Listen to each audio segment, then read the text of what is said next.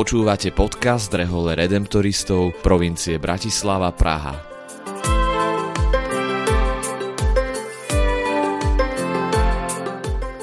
Kongregácia najsvätejšieho Vykupiteľa, Redemptoristi, je reholou, ktorú pred takmer tristo rokmi založil svätý Alfonz neďaleko Neapola v dnešnom južnom Taliansku. Od začiatku sa venuje ohlasovaniu radostnej zvesti o vykúpení opusteným a chudobným. Na našom území sa to dodnes realizuje najmä prostredníctvom farských ľudových misií, ktorým je venovaná aj táto séria podcastu.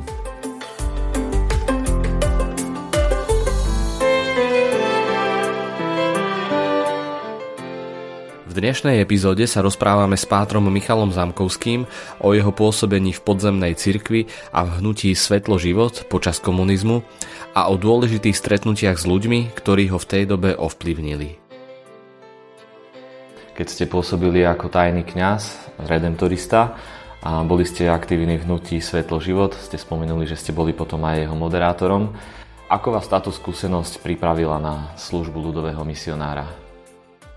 Musíme uveriť, že, že Boh má s nami svoje plány a, a ja to už dnes viem. Pri mojom veku sedemdesiatpäť rokov, keď pozerám dozadu, tak všetko malo svoj význam, všetko. A, a že si ma Pán Boh pripravoval e, celý čas už v detstve, v rodine veriacej, sestra bola na fare, čítal som knihy, potom cez futbal, aj cez vysokú školu, keď som tu študoval v Bratislave. A samozrejme po obrátení, po takom Božom dotyku v roku devätnásťsedemdesiatjeden, tak potom už som sa angažoval v tej službe nejakej podzemnej cirkvi, zbierali sme mladých ľudí, stretnutia s rodinami, a to všetko, proste tie stretnutia a, a prípravy na nich a, a hovoriť tam a viesť to a pripravovať materiály, tak všetko to nejak tak pôsobilo na, na moju formáciu, charakter a neviem.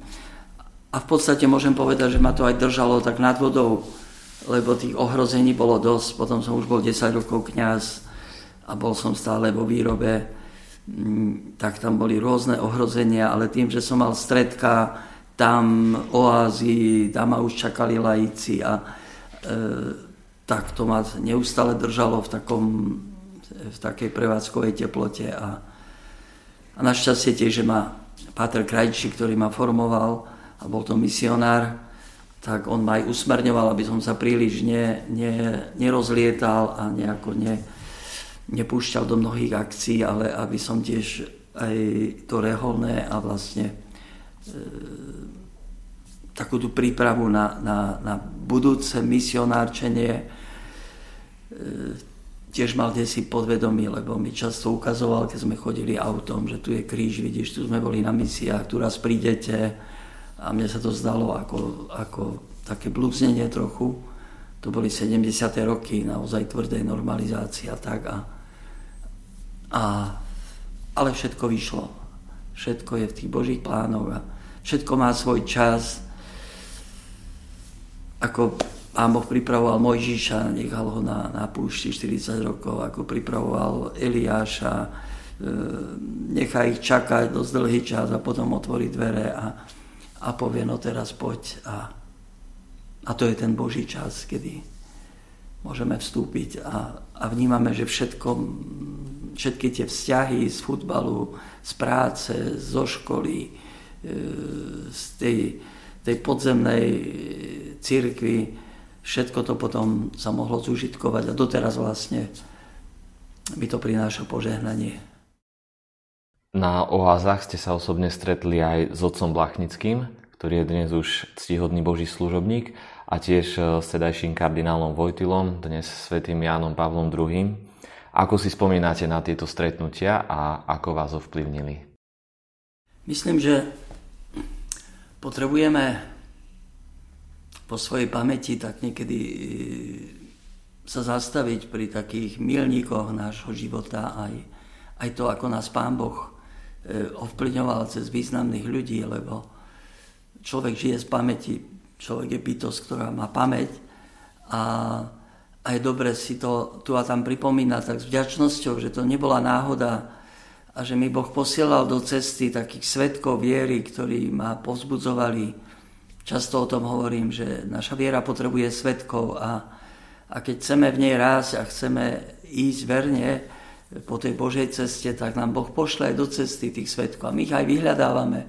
Takže mal som možnosť stretnúť za, za komunizmu vlastne viacerých takých významných ľudí, už len spomeniem Pátra Krajčíka, potom doktora Jána Mastiliáka, ktorý je tiež už v procese blahorečenia.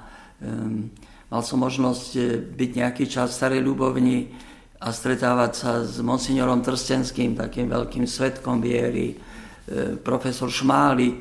Mali sme také tajné stretnutia s Juklom, s Krčmérim a, a samozrejme taký, taký bonus k tomu bolo to, že som aj stretol zakladateľa hnutia Svetlo-Život a to otca Blachnického, ale to bolo len také krátke stretnutie, keď sme boli v Polsku na takej, na oáze tajne samozrejme a, a na tom dni stretnutia, keď sme tam kdesi prechádzali, tak ma zastavil a že si odkiaľ a ako si prišiel a tak, tak sme dve, tri vety prehodili, ale potom som ho vnímal tam aj na kázni, na, to, na, na celom tom stretnutí a tak.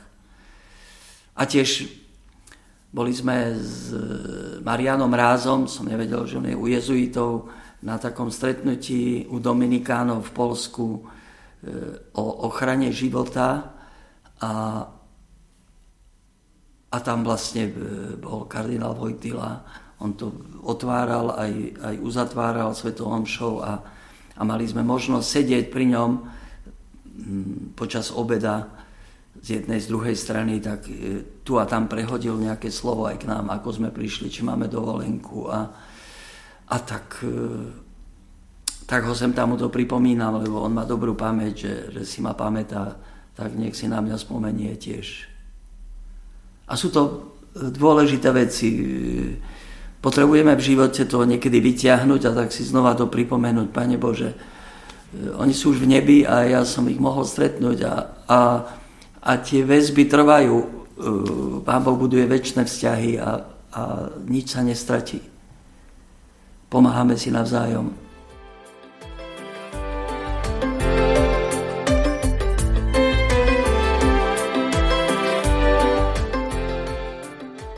S pátrom Michalom Zamkovským sme sa rozprávali o jeho službe ľudového misionára.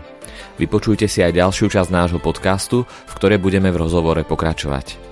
Moje meno je Ján Kniez a som členom formačnej komunity Redemptoristov v Bratislave.